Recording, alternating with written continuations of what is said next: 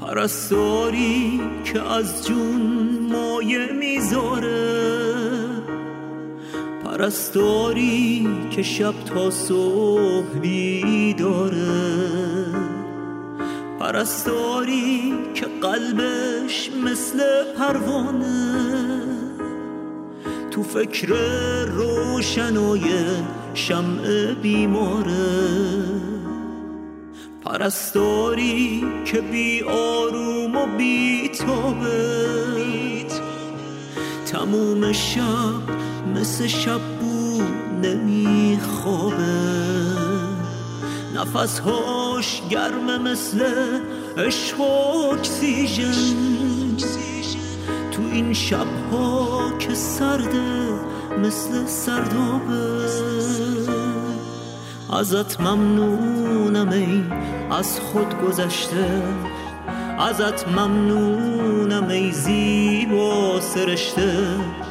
توی شهری که شیطان حکمی کرد تو از انسان سرودی ای فرشته. تو از انسان سرودی بخش مصاحبه این هفته رادیو ایراوا اختصاص داره به گفتگویی که چند روز پیش داشتم با آقای حسن دایی مدیر فروم ایرانیان. در خدمت آقای دایی به ویروس کرونا و قیام گرسنگان تحولات جدید در سوریه و عراق پرداختیم و همچنین نگاهی داشتیم به چشمانداز وضعیت رژیم در آستانه انتخابات ریاست جمهوری آمریکا که همینک توجه شما رو به این گفتگو جلب می‌کنم. سلام می‌کنم خدمتتون آقای دایی عزیز. امیدوارم حالتون خوب باشه. به رادیو ایراوا هم خیلی خیلی خوش آمدید. سلام خانم غفاری عزیز خوشحالم که در خدمتتون هستم و سلام دارم به همه شنوندگان عزیز. آقا دایی ما امروز بحثمون در رابطه با وضعیت رژیم هست در کل ولی می‌خوایم هم از نظر منطقه‌ای و هم از نظر بین‌المللی نگاهی بندازیم به وضعیتی که رژیم تو این روزها داره. ولی قبل از هر چیز با توجه به هشدارهای مکرر جناها و کارشناسان رژیم در مورد قیام قریب الوقوع و در واقع محتوم مردم گرسنه ایران موقعیت رژیم رو توی شرایط کنونی شما چگونه ارزیابی می‌کنید و فکر می‌کنید که چه استراتژی برای مقابله با خیزش مردمی داره؟ به اعتقاد من هشدارهایی که خیلی از شخصیت های نظام دادن مثل خاتمی آخرین بارش خاتمی بوده در مورد اینکه مردم قیام خواهند کرد و سرکوب خواهد شد و خشونت خواهد شد و سعی می‌کنن همه طرف ها رو بترسونن. یا مثلا برای نظام دلسوزی کنن یا سعی کنن مثلا بین مردم و نظام خودشون واصل قرار بدن همه اینها و تحولاتی که توی این یکی دو ماه اخیر شده تایید می‌کنه اون مجموعه نظری بود که رژیم در وضعیت به صلاح سراشیبی سقوط قرار داره. این یه تحلیل ناشی از ذهن ما نبوده. این واقعیتی که واقعا در این مدت بوده. یعنی اتفاقی که افتاده کرونا در حقیقت اون تضادها و اون فاکتورهایی که عمل می‌کرد قبل از کرونا رو در کشور تشدید کرده. خب ما در چه وضعیتی بودیم قبلش؟ من فکر کنم اگه برگردیم به پایان سال 1394 یعنی موقعی که برجام اجرایی شد به اعتقاد من یه نقطه عطف بود.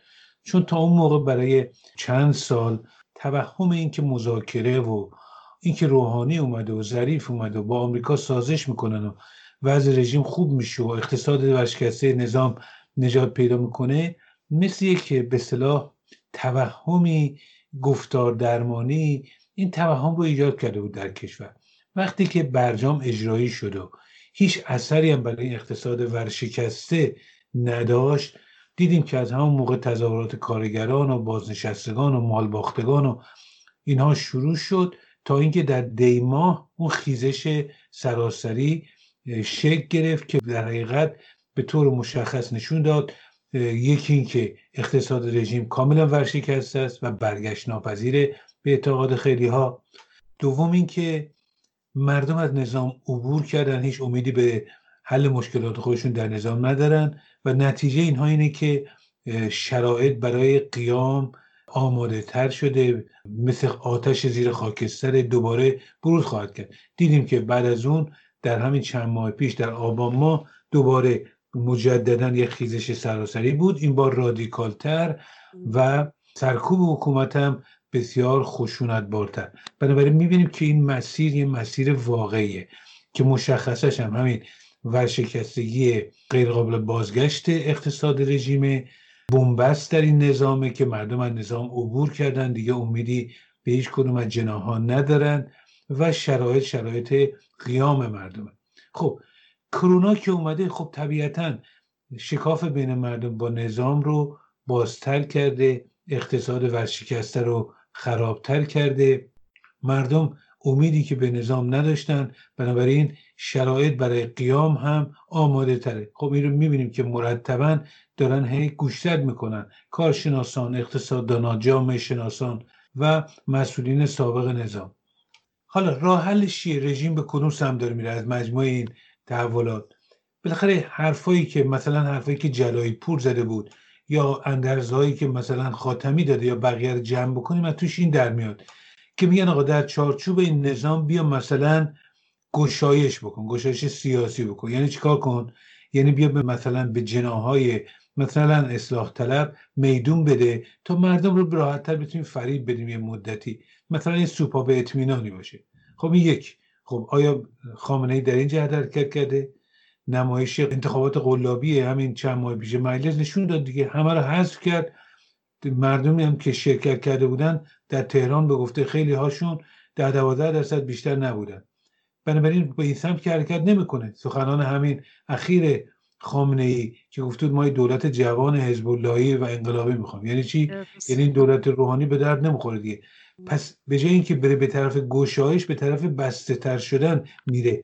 رو ورده خامنه ای به پایگاه اصلی نظام همون ده درصد و حزب ها و جیرخاران نظام. بنابراین انقباز داره می‌کنه بسته تر داره میشه. یک. دوم اینه که اندرز میدن که آقا عجیبت خرج کن به مردم کمک کن در شرایط کرونایی. کمکی کرده مقاسه یه میلیون وام بده یه میلیون وام که میشه 66 دلار مثلا 66 دلار وام بده به مردم تازه مقاسه بهره هم بگیره. در صورتی که صدها میلیارد دلار سرمایه ستاد فرمان اجرایی امام نمی‌دونم بنیاد مستضعفان تولیت آستان رضوی تمام نهادهای زیر نظر خامنه ای صدها میلیارد دلار ثروت دارن که دست در جیب نمی‌کنن. برای این کارم که نمی‌کنن. امید سوم اینه که با آمریکا سازش بکنن تنشها رو کمتر بکنن. شاید از این طریق براشون فرجی بشه. خب این هم که نکرده بدتر تنشها بیشتر شده تحریم های روز به روز بیشتر میشه. بنابراین مسیر مسیری نیستش که بخواد راه حل یا پاسخ مناسبی مثلا به گفته خود رژیمی ها در جهت حل مشکلات باشه. بدتر داریم میریم به کدوم سمت؟ من اعتقادم اینه از مجموع کارهایی که رژیم می‌کنه توی ماها از این هشدارهایی که میدن وضعیت کنونی رژیم خودش آماده قیام بعدی داره می‌کنه می‌خواد سرکوب بکنه. پیش خودش هم حساب می‌کنه که الان دنیا گیر کرونا و مشکلات دیگه است. ما دستمون برای سرکوب مثلا بازتره. که البته این درست نیست. سرکوب تضادهای بیشتری رو وارد سیستم خواهد کرد. جنبش رو رادیکالتر خواهد کرد. ولی من فکر کنم به این سم داریم میریم و لاجرم قیام بعدی رادیکالتر و برخورد رژیم هم احتمالا خشن خواهد بود. اما اتفاقا مردم همواره نشون دادن که یه گام بالاتر خواهند رفت. دقیقا همینطور. امروز اخبار گوش می‌دادم. آقای دایی. بیش از 43 هزار نفر تو ایران تا حالا فوت شدن به خاطر کرونا. بعد این حشمت الله فلاحت پیشه مج... نماینده مجلس رژیم از توی اسلام آباد غرب میگه که ما شاید 20 تا 30 میلیارد دلار به سوریه پول دادیم. یعنی واقعا آدم مخش سود می‌کشه که این پول هایی که باید برای مردم ایران هزینه بشه برای درمان مردم ایران تو این دوره هزینه بشه واقعا صرف همون عملیات های تروریستی که می‌کنن بنیادگرایی اسلامی که رو انداختن توی منطقه میشه و بمونه که تو همین مدت دو تا بنیاد جدید هم آقای دایی مثل که اضافه کردن به بنیادهای خودشون. یکی بنیاد خمینی هست یکی هم بنیاد قاسم سلیمانی که مثل اینکه مدیریتش هم دادن به دختر قاسم سلیمانی که واقعا یعنی واقعا چاله های بیشتری است برای فرو رفتن پولای مردم تو این چاله هایی که انتها نداره. آقا دایی در رابطه با وضعیت رژیم توی منطقه خب ما اول به سوریه بپردازیم. اگه توضیح بدین لطفا برامون که موقعیت رژیم توی منطقه چجوریه در این کشور به خصوص. و هدف واقعی رژیم چی است؟ از ایجاد تونل های نظامی توی سوریه که خبرش رو فاکس نیوز داده بود چند روز پیش. و همینطور به نظر شما حملات بیوقفه اسرائیل به مواضع نظامی رژیم توی سوریه چه معنایی داره آقای دایی؟ بله. اجازه بدید قبلش یه نکته رو یادآوری کنم. حرفایی که فلات پیشه زده امروز از دو نظر مهمه. در مورد اینکه ما 20 میلیارد دلار پول دادیم به سوریه. اگه نظر این که همطور که اشاره فرمودید وضعیت اسفناک مردم در این شرایط کرونا که رژیم دست در جیبش نمی‌کنه و این خرجا رو می‌کنه دیدیم که قبل از اون هم روزنامه های حکومتی و خیلی ها اومدن که آقا چرا ستاد اجرای فرمان امام و بنیاد مستضعفان به مردم کمک نمی‌کنن؟ یعنی درست دارن این درد مردم رو گوشه ایش رو تکرار می‌کنن. مردم خوب می‌فهمن که رژیم پولای مردم رو سرمایه های مردم رو کجاها خرج می‌کنه و به مردم نمیده. این حرف فلت پیشه یه مقدار اینه که خواسته مثلا جانب مردم رو بگیره. و گوشه از حقیقت رو گفته. اما نکته اینه که به غلط خیلی از رسانه ها امروز گفتن که فلات پیشه گویا گفته که ما 20 میلیارد خرج سوریه کردیم. نه گفته ما پول دادیم. ببینید 20 بله. میلیارد دلار پول دادیم. گذشته از این یادمون نره حکومت قانون تصویب کرد نفت مجانی به سوریه بده. میلیاردها دلار نفت مجانی داده. ده ها میلیارد در این 7 سال خرج نظامی کردن. یعنی حقوقی که به لشکر فاطمیون و نیروهای عراقی و حزب در سوریه دادن مال سپاه قدس ده ها میلیارد بوده. اینم اضافه کنید. حالا چقدر توپ و تانک دست دادن؟ نه هیچی. بماند. مخارجی که برای بازسازی کردن. بعد که خرج مهمی کردن اینه که خیلی جاها در دمشق در دیر زور البو کمال بخشی از حلب و لازقیه اومدن کلی ملک و زمین و هتل و خونه اینا خریدن. شیعیان حتی افغانی رو یا شیعیان سوری و عراقی رو از جاهای دیگه اووردن. این جاها نقل مکان دادن که بتونن به بافت جمعیتی رو تغییر بدن. ما اگه همه این مخارج رو جمع بزنیم در این مدتی که در جنگ سوریه بوده بیش از 100 میلیارد خرج کردن. این نکته رو خواستم بگم. اما موقعیت رژیم در منطقه چیه؟ خب ببینید در خود سوریه اگه بخوام نگاه کنیم هدف دراز مدت رژیم در سوریه اینه که پایگاه بزنه اونجا بمونه.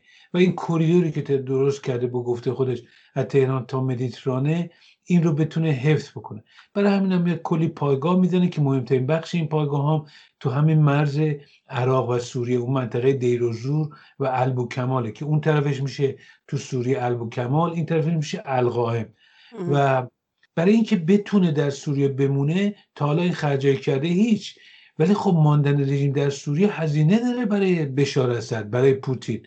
رژیم باید هی به اینا باج بده به اینا باید پول بده تا اونا اجازه بدن این کارا رو بکنه بمونه.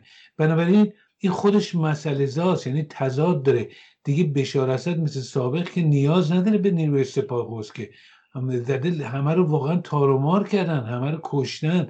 احتیاجی دیگه نداره. دوست داره که رژیم پشتوانش باشه ولی بیاد در سوریه و پایگاه بزنه و دائم بمونه و بشه صاحب خانه و مرتبا هم به خاطر حضور رژیم در سوریه هی اسرائیل حمله کنه نمی‌دونم آمریکا تحت فشار قرار بده و و و. خب این برای سوریه هزینه داره. بنابراین مشکل برای رژیم. اما اینو بعد در چهارچوب وضعیت کل رژیم در منطقه دید ببینید در مورد منطقه یه نکته که هست اینه که من به تجربه متوجه شدم که ما هیچ وقت نباید فقط حوادث مهم رو نگاه بکنیم. مثل مثلا حذف قاسم سلیمانی یا نم اینجور چیزا. ما باید روند رو ببینیم. تحولات میانه بسیار لایه در لایه به هم پیوستن دامنه دارن تداوم دارن. باید اینها رو همه رو در یک مسیر دید تا ببینیم به کدوم سمت میره تا خوب متوجه بشیم. مثلا اگه نگاه بکنیم بعد از اینکه اتحاد جماهیر شوروی فرو پاشید دهه 90 که صدام هم تحت تحریم قرار گرفت بعد جنگ کویت خب دست رژیم تو منطقه باز شد دیگه. اصلا بعد از همون اون بود که سپاه قدس یه نیرو شد در منطقه شروع کرد رشد پیدا کردن. بعد از حمله آمریکا به عراق سال 2003 این یه نقطه عطف بود که به اصطلاح رژیم دستش کاملا باز شد. نتیجه اونو به مرور زمان دیدیم. حضور نظامی گسترده از لبنان تا یمن و غرب افغانستان محصول این تحولاتی بود که آرام آرام شکل گرفتن. باید بنابراین روند رو ببینید. حالا روند کنونی به نظر من از کی شروع شده؟ روند کنونی به نظر من از همون شروع قیام مردم سوریه و دخالت کامل نظامی رژیم برای سرکوب بود. یک روند جدید بود. رژیم تبدیل شد به قاتل مردم سوریه. در منطقه طبعات فراوانی داشت. اولا هزینه گذافی برای رژیم داشته از نظر نظامی و مالی که کمرش رو خورد خواهد کرد. مهمتر از همه تضاد رژیم با مردم منطقه به شدت افزایش پیدا کرده به خاطر تشکیل هشت شبی حضور در سوریه و جاهای دیگه و تضاد با کشورهای منطقه افزایش تحریم های آمریکا. خب یه نقطه عطف بوده. خودش می‌بینیم آرام آرام داره این روند جدید خودش داره نشون میده. تظاهرات که در لبنان بود علیه حزب الله علیه وضعیت علیه وضعیت نابسامان اقتصادی مردم در عراق خیزش مردم که ماها ادامه داشت. اینا همه محصول این دوران جدید دخالت رژیم در منطقه و رشد تضادهایی که خودش ایجاد کرده.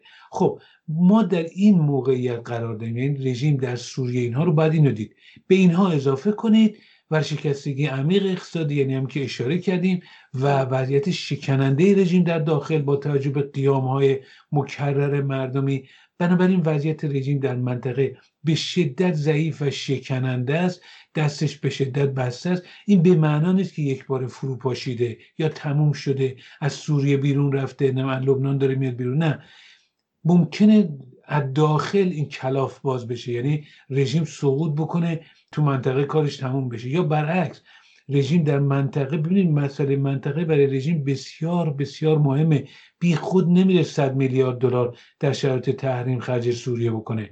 نیاز بهش داره. سرنوشت رژیم به این مسئله گره خورده. بنابراین ممکنه از یکی جاها از عراقی از سوریه یا لبنانی سر کلاف منطقه رژیم باز بشه. بنابراین چه داخل باشه چه در منطقه باشه می‌تونه این کلاف در یه جای باز بشه. ولی روند روند تضعیف رژیم در منطقه تضعیف قدرت و نفوذ رژیم در منطقه است. نباید فقط به نقشه جغرافیایی و حضور نظامی نگاه کرد تا فکر کنیم یه نفر قدرت داره. باید عمق شدید اتحاد جماهیر شوروی در اوجی که همه فکر کردن خیلی قدرت داره حمله به افغانستان پدرش رو در آورد.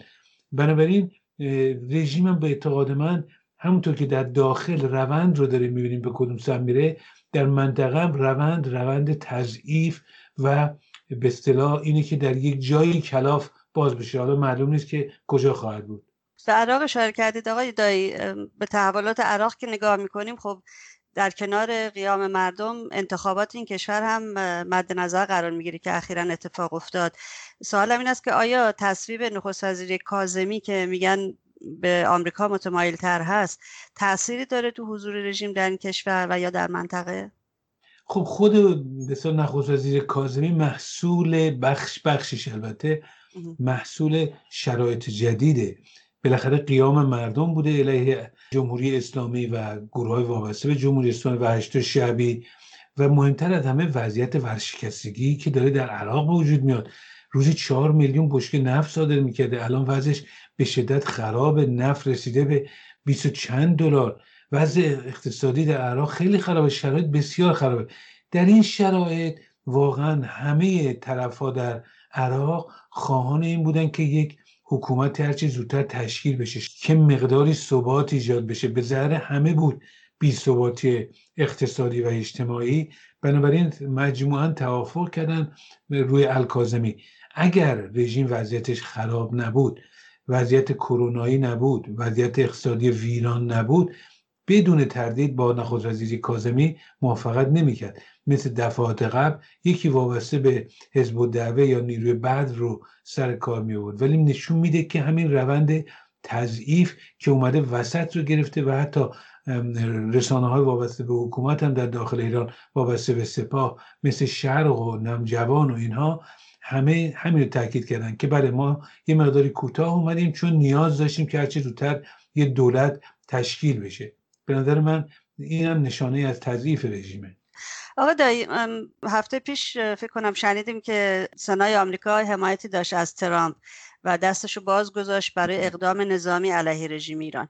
می‌خواستم بپرسم این اقدام چه پیامی داره و آیا به معنای وقوع جنگ از علیه رژیم و همینطور سیاست آمریکا با توجه به انتخابات آمریکا چیه و در صورت پیروزی بایدن که رقیب ترامپ هست چه چشماندازی متصوره؟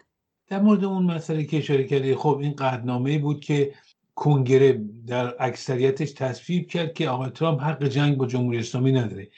و آقای ترامپ وتو کرد. سنا می‌تونست اگه 66 نفر سناتور می اومدن و دوباره این رو تصویب می‌کردن دیگه نمی‌تونست آقای ترامپ وتو بکنه. سناتورها نرفتن دنبال این کار چون دنبال درگیری با آقای ترامپ نیستن.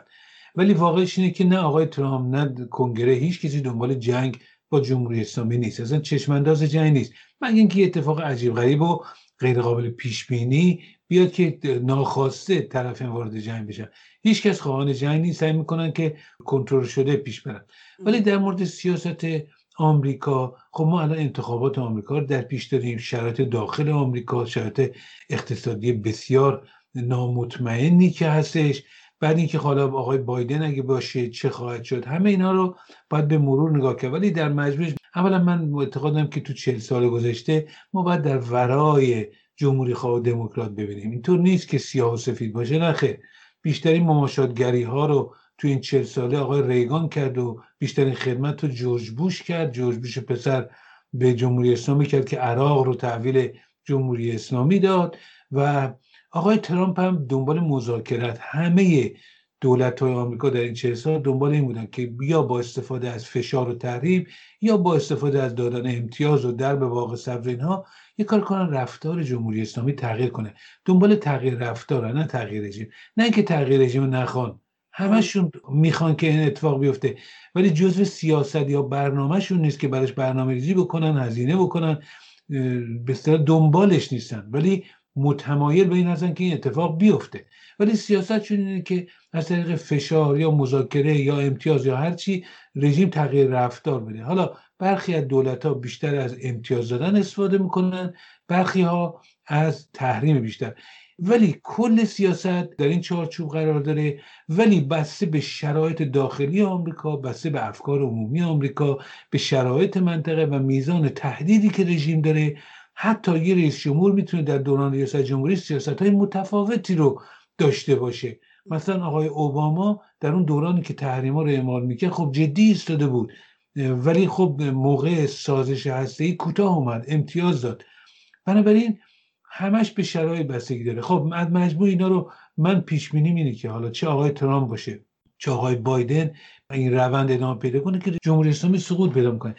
بالاخره جمهوری اسلامی باید با آمریکا هر کسی باشه مذاکره بکنه تا بتونه یه برجام جدیدی رو به اصطلاح به دست بیاره که تحریما یه مقداری کاهش بکنه. این سیاست جمهوری اسلامی حالا با اهرم های مختلف لابی افزایش تنش منطقه‌ای و و و افزایش باجگیری هسته ای اینها سعی می‌کنه که برای اون مذاکره خوش آماده بکنه. ولی راه دیگه ای نداره. اینطور نیست که حالا آقای بایدن بیاد گفتن کارشناسان که نزدیک به ایشونن مشاورانشون. اینطور نیست که آقای بایدن هم اگه بیاد فردا تحریما رو همه رو برداره با جمهوری اسلامی دوست بشه. نه خیر.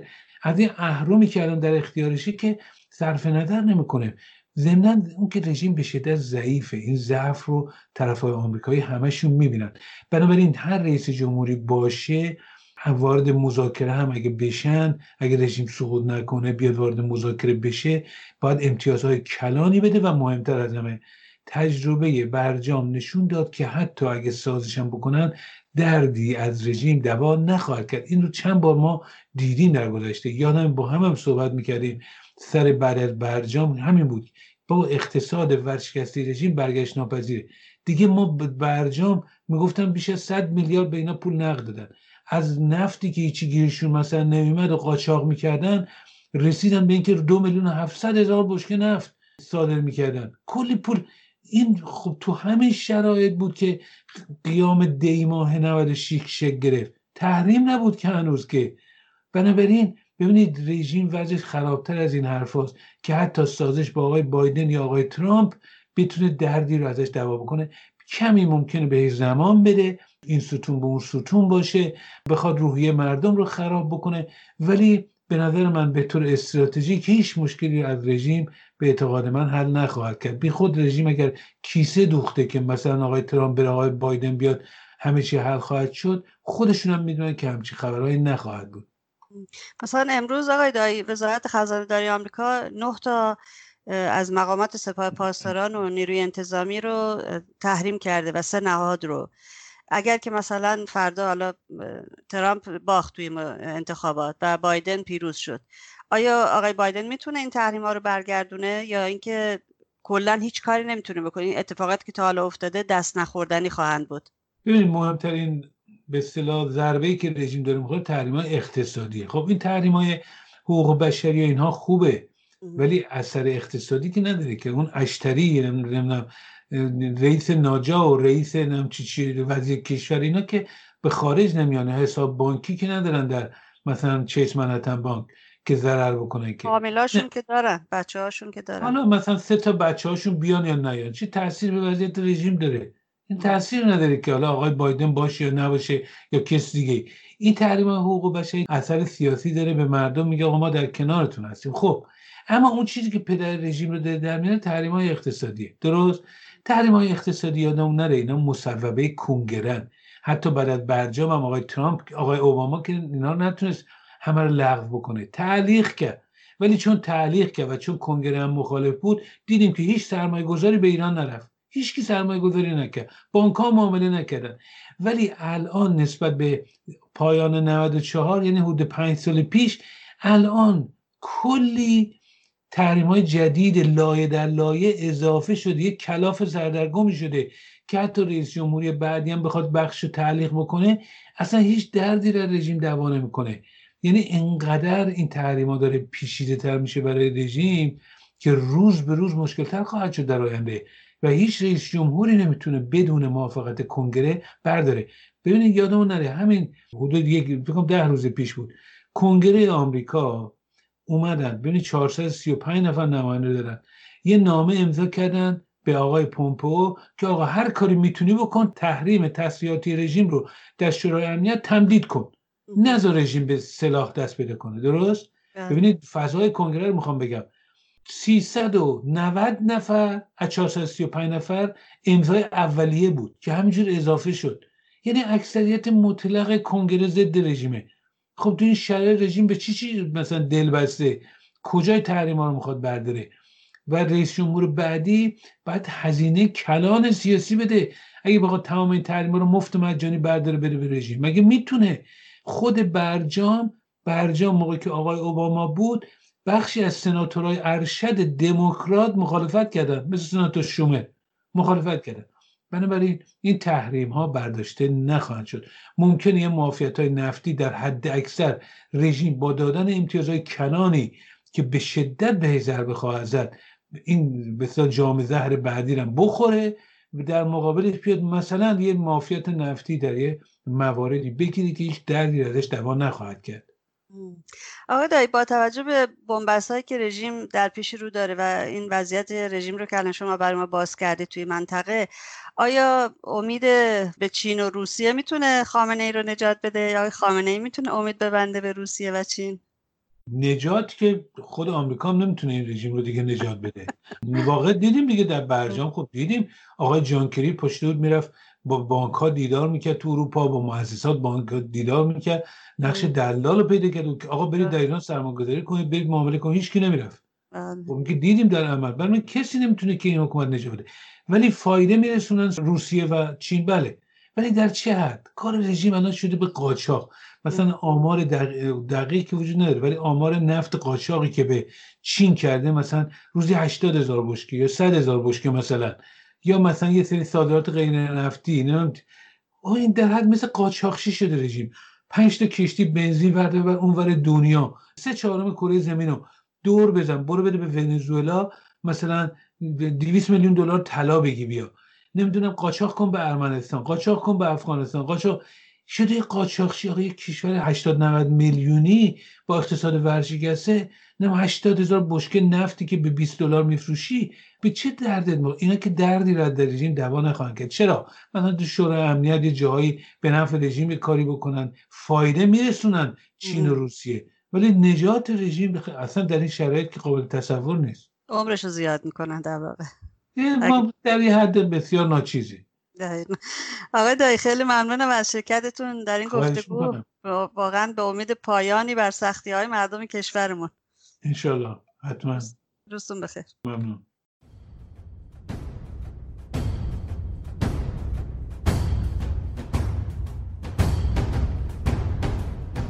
ارتش گرسنگان